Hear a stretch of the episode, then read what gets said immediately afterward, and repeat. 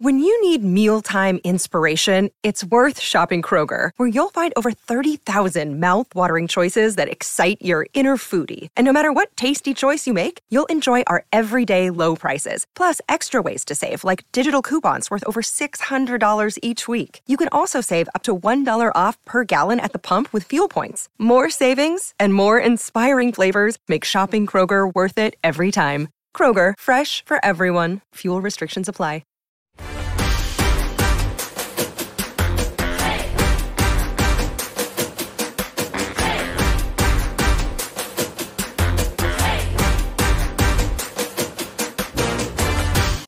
Fish, Stripes, and Filtered, episode twenty. We're twenty episodes in. I guess this we could say is a milestone. It's forty weeks in now, I guess. Uh, Isaac, my co-host, we've been doing this for forty weeks now, twenty episodes in. How are you? And I guess congratulations for sticking around for twenty episodes. I'm doing swell, man. It's been a lot of fun. It's felt like eighty weeks, but it has been a fun time. I feel like we've been doing this since last year. But yeah, I know we've gone through a lot of milestones, and this is definitely one of them.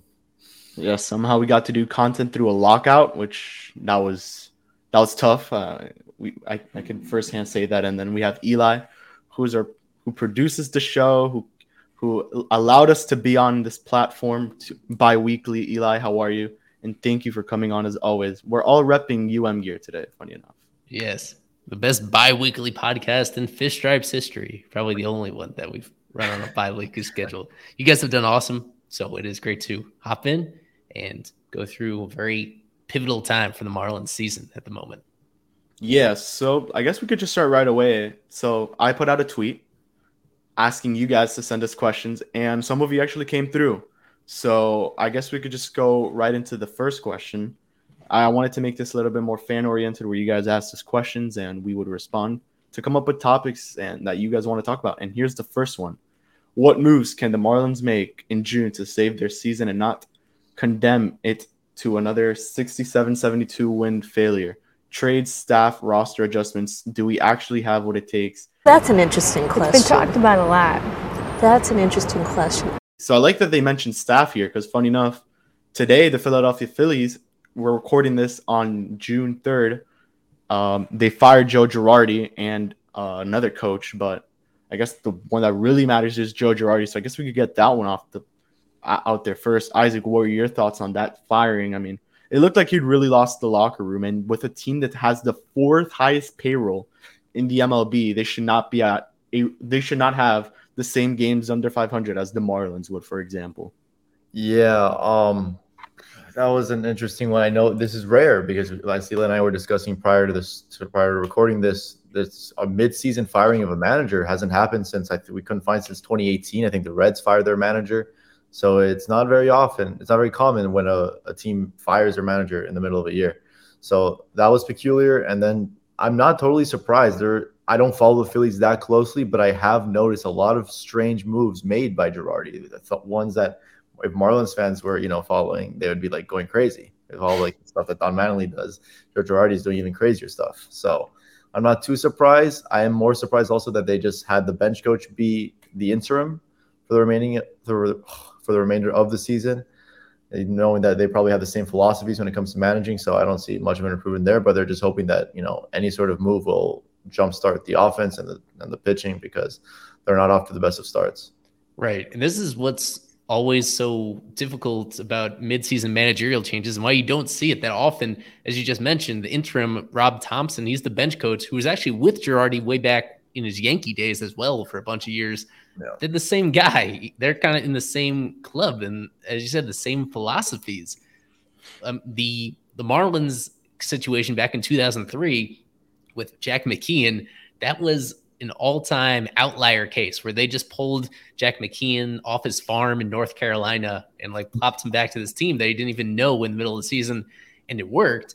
Realistically, with most of these changes, you want it to be an interim that actually knows the players and knows their personalities and knows the best positions to put them in as well, which means generally getting somebody from within the organization already who actually spent time with them to take over. And but the, the other side of that is, why would you expect things to be all that much different than they were with Girardi? So once I get a, a second, I'm going to try to actually like write out comparing this situation to Don Mattingly with the Marlins, because there has been a lot of clamoring early in the season to get Donnie out of the team after a number of years. But I believe, as you alluded to, this was a different situation where Girardi was not nearly as cooperative with the media or with his own players, where he didn't seem to be aligned with the front office as well. Whereas in the case of Mattingly, almost every single manager these days, there is that like core principles where everybody seems to be in line from the G M on down. And that this was an unusual case where they felt the personality clash was too much and they had to do something about it. But this is, it's a really unusual situation. I don't expect there to be very other, many other firings like this around the league at any point until after the season. Yeah. And I knew I, I had a feeling when this came out that many in Marlins Twitter, and I put out a tweet and I got a couple responses there.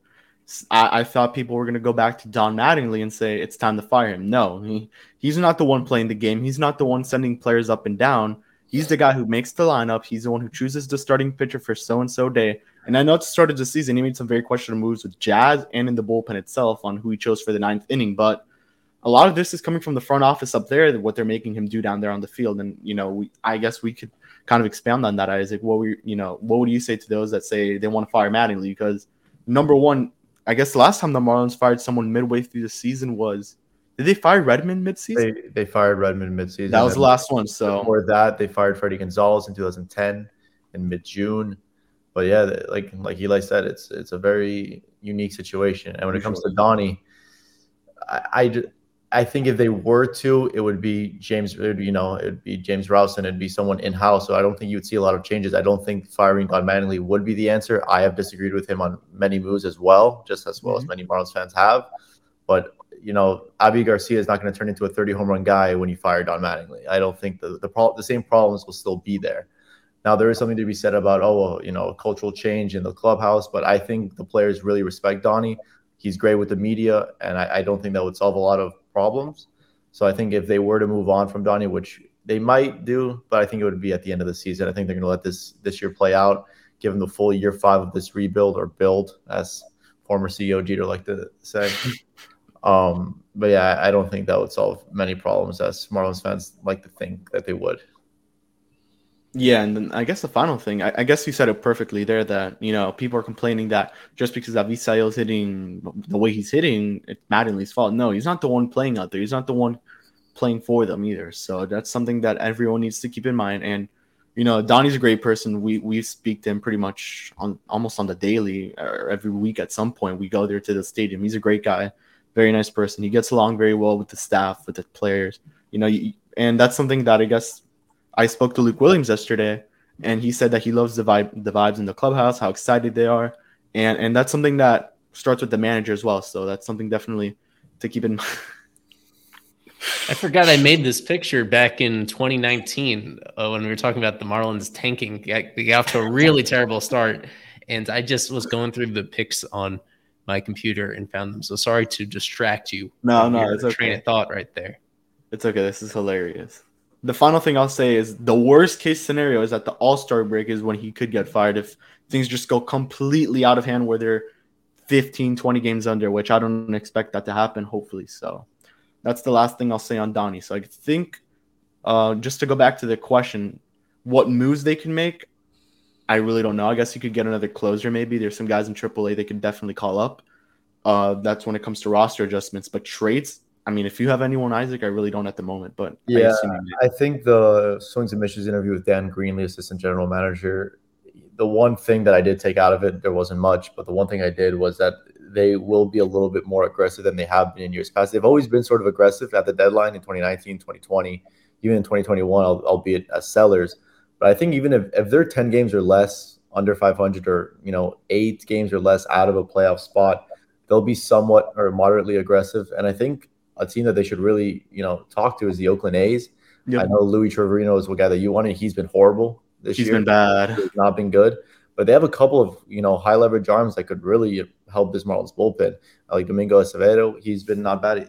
I was watching an A's game the other day. They have, a, they have like two or three guys that – have pretty nasty stuff that could definitely help Miami's bullpen. But I, I think the bullpen is definitely where they would improve if there were to be buyers at the deadline.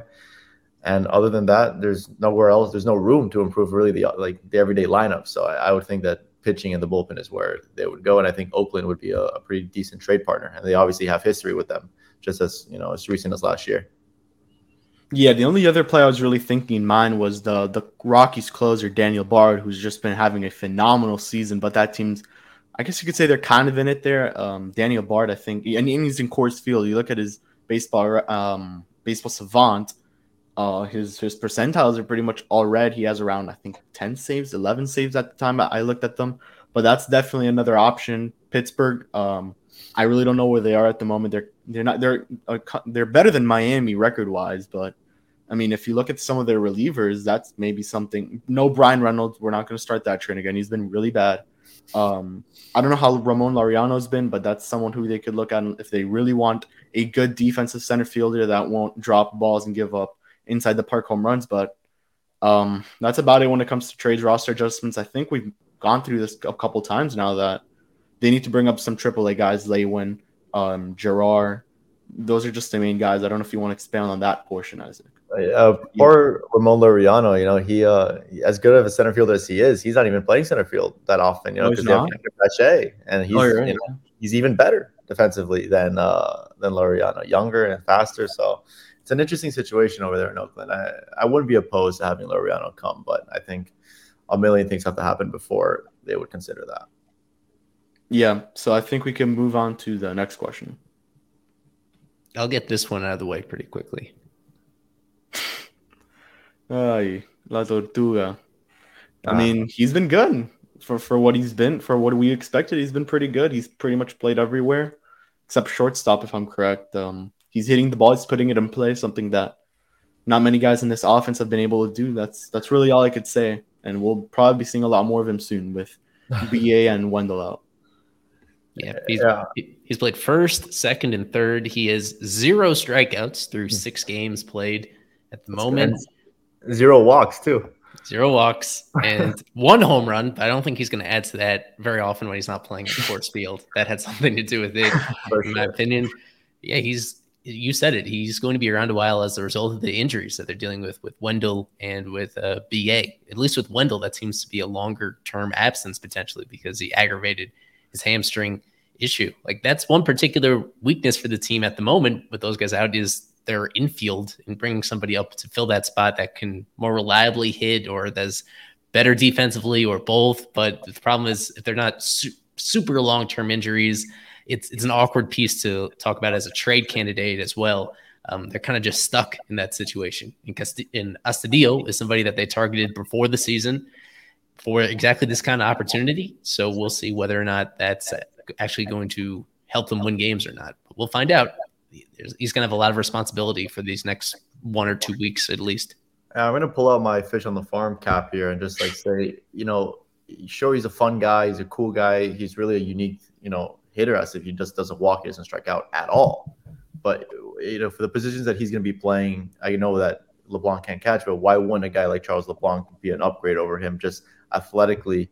You know, there was a ball in Coors Field that, you know, almost any other major leaguer, major league third baseman can Yeah, so I, I just don't understand what the reasoning would be to have Astudillo and not someone like Charles LeBlanc, perhaps, or even Joe Dunan, or even what well, I guess Bryson Brigman's not playing that well, but there there are other more athletic options than him. And this whole rebuild has been athleticism, prioritize, prioritizing that. So it's just a that to me was is a strange decision. Yeah, I think we can move on to the next question about whatever it is. Assuming the current trend continues, which non-obvious players do you think the Marlins will have to be open to moving at the deadline? All right, I'm actually excited to answer this. I was writing on this. I don't know if Eli may have seen it or Isaac in course, but I've been preparing probably the longest article I've ever written. Still not ready, but I don't mind talking about this at all. The first player that comes up to mind, which we were going to talk about, but we'll do it now, is Pablo. This is the out you want in this inning. A three two from Pablo. He wanted it, and he got it with the strikeout. Um, if things go south, this we don't know how certain the team is that they will extend Pablo because I think the, the, the best comparison we could use is Joe Musgrove and his situation in San Diego. He's a second, third guy in that rotation, and he's expected to earn twenty mil. Um, the only thing that I, I could see with the Marlins why not extending Pablo is the injuries. I mean, the guy's been this is the first year where he re- still hasn't been injured. I know last season he missed half a season due to injuries. In twenty twenty, it was a shortened season, so he was able to pitch all, pretty much throughout the whole season, that whole season. And twenty nineteen, twenty eighteen, uh, he was also rattled by shoulder injuries. So uh, that's the first player that comes up to mind. But then obviously they're the guys you would kind of expect be well, wait, wait, wait. The non-obvious, non-obvious. Don't oh, even spend your time on the obvious guys. The non-obvious. non-obvious. All right, let's go on the limb here. Jorge well, Soler. Why not? He's on. He has the opt-out. Th- that that has a lot to say. But I'll, I'll let you go next, Isaac. That's my non-obvious guy. Uh, I think you mentioned it too for me, so I'll shoot it over to Eli. Right, and just to explain to people Soler's situation, he has an opt-out after this year that he could use if he's playing well. If he's if this version we've seen of him in May continues the rest of the year, um, then you would expect him to opt out. And if this is a team, as Alex is alluding to in this question, where they the trend continues and they're a seller at the deadline, then Soler would be a guy that, assuming this is an expiring contract, then you flip him to get something in return rather than nothing, as unpopular as that may be because of the style of play he has and his Cuban heritage. You know, he's pretty quickly going to turn into a pretty popular guy on this team if he continues producing up to the deadline. But understandably, uh, somebody that you'd have to consider moving. And in terms of non-obvious, I guess you look at first base. Uh, this is going back to the conversations we had over the offseason um, about what to do between Jesus Aguilar, Garrett Cooper, and Lewin Diaz, and with the assumption being that Aguilar and Cooper would be the one guys that trade. But um, with the way that the Marlins have managed this team and operated coming into the year, the way that Cooper and Aggie have produced at times, uh, I would throw Lewin as a pretty uh, like logical trade candidate to me if we get to the deadline and those guys are still producing. He's a first baseman, and this is just a position that no matter how well we think he is defensively and how much upside he's showing in, in triple A, he's been an amazing run producer each of the last two years at the highest level of the minor leagues. The fact that they've not given him much of an opportunity, I think, speaks to how, the concerns that they have about him being ready to be an everyday first baseman or ever like reaching that level. This is his final minor league option year. I don't think his trade value is, is even as high as you might imagine right now. This would be an opportunity to sell kind of sort of low on him, or um, if, if they just don't believe in him long-term as much as they did when they acquired him, then first base is the position that you could patch together one year at a time. You can hold on to Cooper one year at a time. You can find guys like that in free agency. If you like at a certain age of their careers, it that's a position that you don't really need one long-term piece to fill it. There are very few like first baseman that you stick with and build around year after year after year. And the Marlins, if they, I, I'd kind of understand it if they want to swerve unpredictably and sell off the young guy to get something substantial in return and just keep patching together first base with the veterans as they have been doing the last few years. Yeah, I always said with Lewin, especially in the offseason, you know, if they're not going to trade Aggie or Coop, you may as well just trade Lewin since that guy's never going to get a chance in the big leagues, at least in a Marlins uniform. I know I said Oakland as an option for him, especially. I know you were mentioning Oakland, Isaac, earlier. It, at the time when we all wanted Ramon Laureano, or most of us did at least, that was the perfect trade. You trade away Lewin, a player that Oakland would need, and Miami gets a player of need, which would bolster that center field position for them, having a guy who barely could play center field in Jesus Sanchez to a guy who's completely experienced. But I guess if we're going non-obvious, I know we mentioned Soler. Is Anthony Bass a guy who we could consider non-obvious? He really hasn't been spoken of this season in terms of trade until a little bit towards now. I mean, if Miami really looks to deal away and to sell, Anthony Bass has put up the numbers to be one of probably the biggest guy you could sell over in that bullpen. There's a couple teams that come up to mind, but I don't know if you want to maybe expand on that, Isaac, or if you have another player besides uh, Soler that comes. No, yeah, forward. that's that's a that's a good name because I, I if Miami does fall out of it significantly and they're fifteen games under at you know in mid-July, that's an arm. He's on an expiring deal. He's a free agent at the end of the season. I think so, he has an option, right? But I, does he? Yeah, he has he a club option well, that yeah, will be pretty likely picked more, up right so by the more Marlins. Attractive, even mm-hmm. more attractive for any team that could need some bullpen help to get into the postseason. The Braves would be a fit. You know, they the have Phillies. like a decent bullpen. There's a lot of teams that could use Anthony Bass's services. So unfortunately, if you know things do go south, they, he's an arm that could definitely be attractive to other teams. So I, I, I do see that happening, unfortunately. Yeah, and you mentioned in the division, why not the Phillies? That would be a pretty good option for them as well, getting a guy like Bass to at least help them out a little bit in that bullpen, which is probably one of the worst in the majors. And and you say and people say that Marlins bullpen is bad. The Phillies is even worse. So I think we can move on to the next question if there is one. Well, you, you said you wanted this to be a relatively quick podcast. We've already spent twenty okay. minutes on Q and A. The last Don't couple are, are just silly ones from our friend Miss Mambo.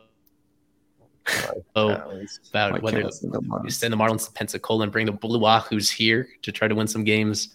And I Maybe. think there's a similar one from one other account as well. M I L B recipe is about the jumbo shrimp, whether they could beat the Marlins playing head-to-head if it happens today. No. Honestly, in a seven-game series, jumbo shrimp would win one or two.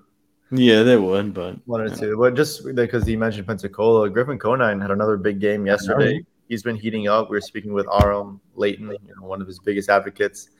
And yeah, the strikeout rate overall is still thirty-five percent, which is bad. Not twenty-eight. Bad for him. But in the last, yes, in the last you know month, it's been it's dropped to twenty-eight. Which hey, with the insane amount of time that he walks, his power, it, it could work. It obviously, it's still a long ways away, but that's a, an intriguing intriguing name. That hey, he's doing this at Double A. They're gonna have to protect him this year, because I think like last season they were pretty confident that he wouldn't get selected in the Rule Five. They, luckily, it got canceled. So, but I do think this year they will have to make a move on the forty man to protect this guy. Yeah, we'll get into the minor league levels in a bit. So I think we're done with the Q and A. That was very fun. Um, if you ever have a question, don't hesitate to tag me, Isaac, or Eli. Our Twitters will be on this. There, there, there are. You can tag Fish Stripes instead of Eli. But let's move on to the next thing I wanted to talk about, and we'll go by these quickly. Marlins All-Stars. So we, I think this has been a topic that we've been talking about this past week about Sandy and how good he's been, how much he deserves to be an N L starting pitcher. He should be the starting pitcher in the M L B All-Star Game in Los Angeles. I think we all agree at the moment he should be, because there's no other better pitcher that's been doing it better than him. And really, his only competition has been Pablo Lopez or Corbin Burnes. So I'll go to you, Isaac. You wrote the recap last night in the win. They took three oh, and you mentioned that Sandy should be the All-Star starting pitcher for the National League. So... Um, just, I guess, if you want to expand on that, how good he's been and any other options that come up to mind. Which yeah, I'm thinking you know. of doing an article on just like the straight upward trajectory that Sandy has gone on since twenty eighteen. You could have a whole tarp behind home plate and he would still walk six guys per nine innings. Like he, he has come such a long way since being traded over to Miami from Saint Louis. It's really remarkable to see how well he's, you know, he was an all-star in twenty nineteen. twenty twenty, he pitched the biggest games in recent history for the Marlins. twenty twenty-one, two hundred innings, two hundred strikeouts. And this year, he's on pace for an even better year. It's really phenomenal how well that how well he's doing it and how phenomenal of a starting pitcher he is. He's probably a top five pitcher in the National League. In my opinion, for sure, a top five pitcher.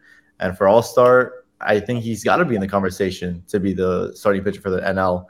There's no one that's been better. Corbin Burnes has been really good. Pablo Lopez has been really good. But when it comes to just, you know, durability and innings pitched, that's five straight games of one hundred pitches. That's five straight games with at least seven innings pitched. It's been seven innings, yeah, seven innings pitched. It's just been remarkable, and there's I, I'm just obsessed with this starting pitcher. He's he's humble. He doesn't care if his team gives him one or two runs. He'll put he'll keep his ball his ball club in the game at all times, and he's just phenomenal. He's got my vote to be the N L starting pitcher. Yeah, and he mentioned in the press conference, which we were at, that he could go one thirty, one fifty pitches, which is very, which I wouldn't, you know, that's something I wouldn't doubt from Sandy, because I'm pretty sure if it's like that, that he said it like this, after every start he makes, the day after, he goes into a two hour and thirty minute workout, which is just insane. So, um, you know, this is definitely something that Sandy takes into mind with his routine. That's something that Donnie also mentioned in the press conference, that he had the stuff in twenty eighteen, but he didn't have the best routine. And, you know, that routine, making changes to it, adjustments th- throughout that week before he makes that start or when he makes the start, is something that he definitely puts has looked at and changed around, and look how he's doing now. The only other players that really come up to me when it comes to all-star candidates, Pablo, obviously, I think he will definitely make the all-star team. He won N L Pitcher or N L Player of the Month in the month of April after leading the National League in E R A, or the whole M L B in E R A. And then Jazz is the only other one that really comes up to mind. Probably the best hitter on the team so far this season. Uh, you look at all the guys, Jazz is one that comes up to mind. So, Eli, uh, if you have anyone else, or just expand on those guys we've already mentioned. Yeah, well, you are kind of downplaying how awesome it is that you have three no, yeah, all-star candidates. Sandy, extremely likely. I'd say Pablo, definitely better than fifty-fifty chance. And Jazz, due to his fan popularity, um, certainly better than fifty-fifty as well, even with the time missed due to injury. This is something the Marlins have not had since before the rebuild. Like they've no. had, I think, three total all-stars over since then, because they've had one during the full seasons and none in twenty twenty. So they could have as many all-stars this year as they had the last four years combined. I think people know that, but it needs to be said because it is cool. Yeah. It is really something that, especially as casual Very fans cool. and for, for a team that sometimes struggles to capture the imagination of the fan base, especially if the team's under five hundred, like this is pretty special that they're going through right now. Um, really, again, outside of that, I, I don't think they're going to have four all-stars. There is not really another obvious guy. It just should be noted again how well Jorge Soler has been hitting of late. Uh, if that continues in a year where there's hasn't been as much power hitting in baseball as usual, like you, you'll be surprised actually how high he now is among like the N L home run leaderboards. I wouldn't totally rule him out as, as being a guy that could sneak in as one of the reserve outfield spots. Um, but aside from him, yeah, there's that's about it. I mean, Anthony Bass has had a great year out of the bullpen, but not really as a closer and not quite to the level of dominance that it takes to get in as a reliever. And it's it's a shame that Jesus Lizardo got hurt as well, because it was really exciting to see what he was doing just in his first handful of starts. But for him, maybe he'll be a second half all-star, something like that. Yeah. Alrighty, Edward Cabrera time. I, I wanted to talk about this. I know you've wanted to talk about this, Isaac. The guy had probably the best start out of any pitcher in that Coors series uh, against the Rockies. Six innings pitched, one hit, zero runs, zero earned, four walks, nine strikeouts, zero point zero zero E R A, and earns his first major league start. The ninety-six mile per hour changeup is the strongest strikeout ever recorded since two thousand eight, which was, I think, when Baseball Savant became the thing. So that's why it's from two thousand eight and on. Isaac, your thoughts on Edward's start? We actually didn't talk about this on stream since we weren't on, but we'll do it now. And the question that I think is ob- the obvious yes, did Edward Cabrera earn himself another start in the major leagues? Yeah, well, not only did he earn it, I think it's more of a necessity that he will be pitching again. No, that as well. Um, yeah, well, I wasn't able to catch the first two innings of his start. Uh, I was out. But I, I came back and just, wow, he was getting ahead of hitters. And I think the biggest thing with him, the change from last year to this year, is that he was using his fastballs. He got a few fastball strike uh, strikeouts. And that's just so different from last year because he was really depending on the changeup. He was doing so much off speed to, you know, get first pitch strikes and to try and finish guys with the changeup. This year, he really was setting it up with the fastball with a ninety-seven ninety-eight and then wiping them out with either a changeup or an off speed pitch. So I thought that was, you know, noteworthy. And then the other thing, what Eli alluded to, what which we, what he saw differently in the minor leagues, was getting that different style curveball that's sort of like to steal a first pitch strike. He did it a few times in that start. And that was really great to see it because, wow, when he has like four or five pitches that he can get, he can go to at any time, he's going to be a really tough guy to hit. He's got the sinker, he's got the fastball, he's got an incredible changeup, wipe out off-speed stuff. It's going to be fun to watch him progress. And this was all done in Coors Field that he kept, that he kept Colorado off the board. And even more impressive, he gave, he allowed the bases to be loaded, I think, in his last inning, and he got out of it. So he showed a lot of maturity, and I was very, very pleased with, with how he threw the ball. I hope he's here to stay for the rest of the year. Ups and downs are going to happen, but I think regardless with the way the team's going and the way they let Eliezer pitch through ups and downs, Edward should have the Yeah, you're right. The only thing I'll say quickly, Eddie, and then I'll go to Eli here is uh, he only la- that last hit, not only hit was at, in the sixth inning towards the end of his start where yeah. he was his command was already becoming a little bit off, but there were points where his command was a little bit off throughout the game itself. He hit two guys, he walked four. Yeah. Um, Oh, what? Look at that. The Marlins are starting Richard Bleier in this game what? tonight. They're starting Richard Bleier as an opener. oh, so some live commentary for people look to hear that afterwards. Eliezer Hernandez, a probable starter for Friday night, of course. And it looks like, yeah, they're using an opener for the first time this year. They're oh, intentionally you know, lining I'll, up I'll their bulk guy to come in out of the pen after Richard Bleier. I think Bleier opened a game last year Um, but again, this is just unusual for this year. This year, they have been, I guess, relatively fortunate in that they've had at least some starting options, conventional guys, shaking it up. Because as we've covered here on all our Fish Stripes platforms, Eliezer is just not good at being a starting pitcher in the major leagues. So they're trying something different. So we'll, we'll have probably more insight on that after we see the, uh, the way that it plays out. Just to uh, finish off on Ed- Edward Cabrera, um, I guess this ties into him a little bit in that it shows that their confidence in Eliezer could be slipping a little bit if they don't even trust him to be a conventional starter in this particular game. And it makes it all the more clear that Edward's spot is he has his spot for, I would guess, at the very least until Lizardo comes back. And that could be a full for Lizardo, who has not been throwing yet and still needs to get stretched out all over again. I still don't think we're going to learn a ton about Eddie um, immediately, because he had this outing against the Rockies. Um, despite it being in Coors Field, the Rockies are not a good offensive team at the moment at all. His next start is going to come against the Nationals, right in that same bucket, one of the worst offenses that you can go against. We'll find out more in his start after that, which would be either against the Astros or against the Phillies, either of those on the road, and then potentially uh, against the Mets soon after that. We'll learn a lot more about Eddie by the end of the month in terms of how much better he is than last year. But I'm high on this guy. I have pretty high expectations. Yeah, and you mentioned Luzardo. Uh, when we went, which was Thursday, he still had not thrown yet. So that's very concerning. Uh, I guess, I mean, he's going to have to go through that whole throwing program that we see unless they go differently about it. So we may see him in July at most, I guess, if, if we're really looking very, very optimistic. But um, moving on from Eddie, I want to go into the minor leagues quickly, and I'm frozen, but you can still hear me. We're going to look into the minor leagues and start off with triple A and just go down. Uh, triple A is currently with a twenty-seven twenty-four record. Uh, Isaac, if anyone stands out to you or your thoughts on their season so far. The the same old the same old fellas, you know. Lewin is cranking. Javar homered again yesterday, which is just incredible. He he's the guy who, if they do go ahead and trade a guy like Lewin, I think he would have a big part to do with that, just because they they have some more insurance. I know it's a right-handed guy, and I think they would prefer, you know, they they need some lefties. So that's the only reason why I think they maybe shy away from trading Lewin, because they really do lack some of the lefties in the system. I know they have Bleday, but I mean, come on now. So I think Lewin has really been impressing me. Girard, I think, has as much raw power as anyone in the system. And besides that, Max Meyer's been hurt, so there hasn't been, you know, much more to, to pay attention to in triple A, for me anyway. Yep. No, yeah, I think you're right. And the only other player that really stands out is uh, Braxton Garrett, who's actually had a very good season so yes. far. He, uh, you know, he's in the big league in the next five days. He he should. He definitely should, especially with how Eliezer's been.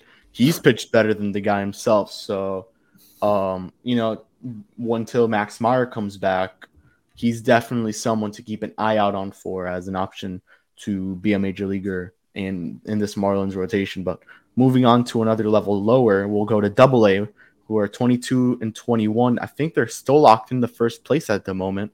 Um, they're actually having a really good season. They have a lot of players in there that are fun to watch. You have uh, Griffin Conine, Paul McIntosh, Troy Johnston, who homered yesterday, Thursday, in that game against Biloxi. Um, I'm probably missing some other names. Oh, the, the best player on the team. I'm sorry. Uh, Victor Mesa Junior, uh, their center fielder. Victor, Victor um, Mesa. Victor, Victor. Yeah, there's two of them. Um, it's I'm been definitely... it's been a long time that Kevin's been covering prospects, and he still mixes up Victor Victor with Victor Those Mason are the Junior two guys that I always mess up on. But anyway, uh, you did mention Troy yeah. Johnston, and I want to get yeah. into him a little bit more because he got off to such a bad start this year for a guy that in twenty twenty-one was the best overall here in the farm system that entire year in, at high A. So there were some concerns about how legit it was. I was always suspect of his power, but I was surprised to see him like hitting below two hundred for April and for most of May. He is the hottest hitter in the organization as of the last couple of weeks. Like he has, he's averaging more than two hits a game over his last ten games. As uh, Kevin dropped out, but he'll be back with us later on. That's why I'm here to right. safeguard in case of these issues. Troy, but Troy Johnston, I dropped him on my top thirty prospects uh, due to his slump. And he has thankfully rebounded. And he's been awesome recently, uses all fields, makes a lot of contact. The power is still kind of iffy, comes and goes. But overall, it's encouraging to see him. Um, I don't yeah. think he really has a position in the big leagues. The most important thing, though, is to hit. And this is an organization that we've been just saying the opposite for a lot of players. If only they could hit. So I don't want to discount what he's doing. It is very important to have somebody with his really great approach and his, his ability to use all fields. Yeah, the next team I think we could go into quickly is um, Beloit. They are twenty and twenty-eight. They have the worst record out of the Marlins org in terms of minor leagues. Um, players that stand out, I guess Cody Morissette, Tanner Allen is in there. Dax Fulton, I think I've, he's been lighting it up for this team. Um, Victor Nassim Mesa. Nunez. Nassim nah. Nunez has been really great recently. Bel- oh, as we're seeing this, Beloit is the hottest team of all these teams. They've they have been the hottest, yeah, I've heard. Nine of their last ten, something like that, entering this weekend. They got off to an embarrassing start to the year, especially offensively. That has finally been picking up. Uh, Nassim, I need to give him a shout-out because he's been their leadoff hitter all year, and he, like so many of these other players in this organization, got off to a slow start offensively this year, but he has really turned it on and now is resembling the guy that he was last year um, in low A. That That's important because the threshold for him as a hitter doesn't need to be that high considering how awesome he is defensively at shortstop. Thankfully, he's finally playing with a team that is televised almost every single night, so we get more examples of what he could do defensively. He's he's awesome over there, and he, he seems to be a guy that I think he was kind of worthy of being an early round draft pick. He's not a sure thing by any means, but he's definitely trending in the right direction. Yeah, and with Nassim, his defense is just... It's crazy. Yeah. It's incredible. But he, he walks, yeah. he walks, he steals bases, he gold glove shortstop defense. He's the one guy. I know we mentioned this a long time ago when we mentioned all the middle infield depth that Miami has and, you know, upper and lower levels of the minors. He is the one sure thing to stay at short, whether he's going to be a good enough offensive impactful bat. We'll just wait to, we'll wait to see, but he really, he's a, he's a special glove for sure. Yep. And the final level is um, low A. They're twenty-six and twenty-one. Obviously, that's where the first-round draft picks are Khalil Watson and Joe Mack. There is also Ian Lewis, who's been one of the hottest hitters in in all, in, in, the whole, in all of minor league baseball, to be honest with you. Then there's uh, Jose Salas, who's been kind of cold this season. He hasn't been too good this season as well. But uh, and then pitching-wise, uh, I don't think there's many names to look over there at, but Eli may know more than that. But, yeah, your thoughts on low A. Khalil Watson, back down to earth after – what was a very promising start to his Ju- low A career in Jupiter. Yeah, we'd be doing our audience a disservice if we didn't mention Khalil Watson's struggles over the last twenty-six games. He's walking at a four point four percent clip. He's striking out at a forty-four percent clip, and he's slashing one sixty-two, two twelve, two ten, good for a four twenty-two O P S. And that creates a twenty-five weighted runs created plus. So he has... It's not like he's just been cold. He come down to earth. He has struggled mightily. You know, these yep. are these are very bad numbers for Miami's sixteenth overall pick. He was a top five draft talent. So he was a top five talent out of the draft in twenty twenty-one. And so this has got to be worrisome, you know. And in Jupiter, it is a tough place to hit, granted. But and it, a lot of the players are struggling. Like you mentioned, Salas isn't exactly lighting the world on fire. Victor Mesa Junior isn't either. I know he's on a different team, but the, those are alarming numbers for Khalil Watson. I can't say I'm shocked. I looked at his numbers a month ago when he was having success, and the approach and the swing and miss issues were there even yeah. early on this season. It was, I was questioning myself. I'm like, is this, is this all right? Uh, this is usually not what good hitters look like. Yeah. This is not the guy that I saw on the scouting reports.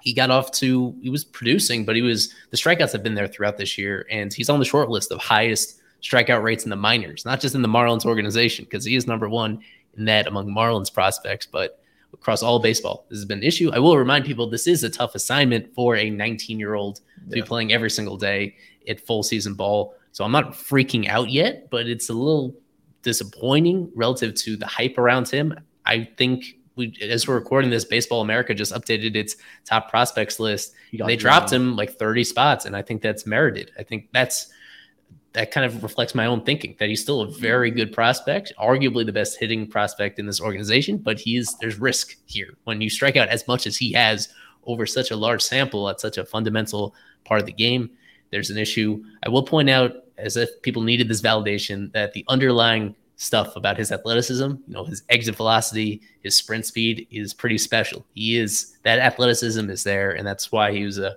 first round pick. There are other ways that he can impact the game, even when he's not consistently making contact. Final topic I wanted to bring up is what's coming up for the Marlins. I know we do the, the weekly streams and all that stuff, but just taking a quick, brief look at what the month of June is going to look like. They're playing the San Francisco Giants in the four-game set. So at the moment of the recording, they're playing the second game of the four games. So like this will come out Saturday, so they would have won or lost. You'll find out our predictions then, or you know, you'll find out if they won then. Then they go into Tuesday through Thursday. They'll play the Washington Nationals. Then they have Houston. They'll go to Houston for a three-game set.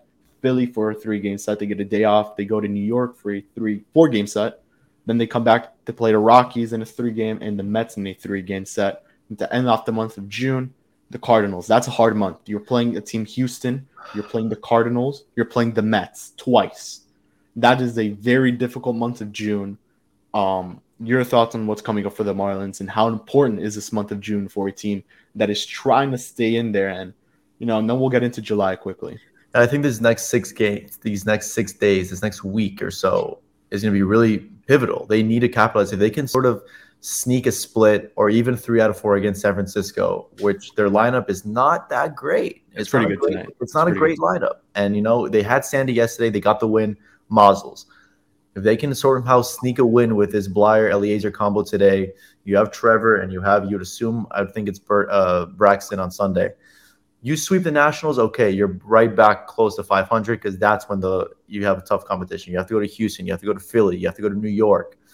Those are going to be tough. And if they could just sort of stay afloat, stay at five hundred, all right, fine. People will stay, you know, they'll be indulged by that. So I think this next week they really have to take advantage. They have to go crazy. They should have swept that doubleheader in Colorado. That they they can't they couldn't have lost that series. Eli mentioned that's it. Hopefully Miami sort of makes up for it with three out of four against San Francisco, sweeps the Nationals, and you go into that very tough road trip, very tough part of the schedule, and just stay one or two games below five hundred during that portion. And, hey, maybe maybe there's a chance. But yeah, I usually have hope when Miami plays Philly. They have underperformed, and Miami usually plays well against their own division, especially a team like Philadelphia and Washington. So if they could get those games, I'll be very excited. Uh, the games are very much scare me in New York. That team is really, really good. I mean, you know, these aren't the Mets from last season that were they were there and there, and then all of a sudden they went down crashing and burning. No, this team got Starlin Marte, Mark Canha, and Max Scherzer, who's not even pitching yet. Jacob deGrom, still not pitching, and those guys are winning a lot of baseball games. So that definitely scares me. And then the Cardinals are a team who just does it right, you know. All right. Um They're always in it. Right now, they're in a wild card spot, funny enough. So this is probably the hardest month of the season. We feel like we have a good grasp of these teams right now, but so much changes within a couple weeks uh, with, with players that are available. Like, if we were talking about the Mets a couple weeks ago, we'd be talking about, oh, God, they have Max Scherzer there, and then Max Scherzer goes out with an injury. It's It happens very suddenly in terms of how these rosters change. So I would – not spend too much focus on the teams at the end of the month because you don't know which players are going to be available at the time for either team, for the Marlins or their opponents, or how they're going to be trending in one way or another. Um, but I will comment on, you know, the next two weeks, you know, between now and the upcoming Unfiltered with the Giants. Yeah, it, the way this is lining up with the Giants series is better than I expected. Yeah. Absolutely crucial for them to really win the series, not just split it. And the Nationals, we've already covered them about how embarrassing they looked as a team when these teams I've previously met, both in D C and in Miami. The Nationals are, I would, I would say they're the weakest team in the entire National League at this point. And thankfully there are still a lot of games against them between now and the end of the year. With, with Houston and Philly, th- those are curious situations because Houston's yeah. been playing. Yeah. Houston is a pretty complete team. They're they're not a perfect team, but they're they can beat you in so many different ways. And with the Phillies, as we talked about at the top of the show, with Joe Girardi going out, you don't know exactly how that will affect a team one way or another, whether that inspires them, whether it does absolutely nothing. I think a lot of us are of the opinion that that's just a flawed roster. And so the upside of that Phillies team just isn't that great because the pieces don't fit together all that well, even with all the money they've uh, put into it. That's been a trend the last few years is the Marlins doing a lot better against the Phillies than people thought they should. And now this is a year where you line up the teams and there really shouldn't be any excuses for why the Marlins Don't compete with them. Don't split all those games against them, if not something better than that. You referenced, Isaac, one thing that I it was my opinion that on this past road trip, they needed to pick up a couple more wins, and they actually did. So I'm of the opinion that it would be totally surprising to me if they got back into this race. I think they dropped too many games that they needed to win. I, I don't think this team has the pieces themselves that you need to win at a really high clip over an extended stretch. But so they'll have to surprise me during the stretch. They will have to not just win these upcoming series, but win them pretty emphatically, because that shapes the way that they approach things like the trade deadline. We're always thinking about the trade deadline. For them to do anything other than just a flat out sell, you need to put yourselves in a position in the standings where you have a, a bigger variety of options and the way that you can go about it. So I think all of us are hopeful that this team gets it together at this exact time. Uh, whether they actually do that, you got to just let the games play out, and we'll all find out together. Yeah, and like you said, surprise. I, I think Sandy is pitching much better than he did in April. So if that continues, that that's like one plus. Cool. Pablo hopefully will keep going. Trevor needs to improve. Luzardo, getting Luzardo, Max, and Edward back sort of into the rotation mix, I think that'll be a big boost to this team. That'll help them sort of maybe try and pretend like they can win ten out of fifteen or, you know, fifteen out of twenty. But it's going to be tough, like you mentioned. I think I just wanted to touch on fit with Philly. The, they're like a, a flawed roster. I think one thing that they didn't see coming was Bryce Harper not being able to play the outfield. That really sort of screwed them. And now they have Kyle Schwarber and Nick Castellanos having to play the corners because Bryce Harper can't throw. You, you know, he's playing with a partial, tor- partially torn U C L. So the guy cannot throw the baseball, and that's that really hurt the Phillies. You know, yes, he can still swing. He's still going to be an M V P player at the plate, but not having him in right field really hurt this team. Yep, and I think that's where we could wrap up episode twenty of Fish Reps and Filter. We will be back in two weeks, hopefully with a guest. Uh, we'll see how that lines up for us. But from Isaac and our guest, Eli, we'll see you guys all in two weeks. Peace out and go fish.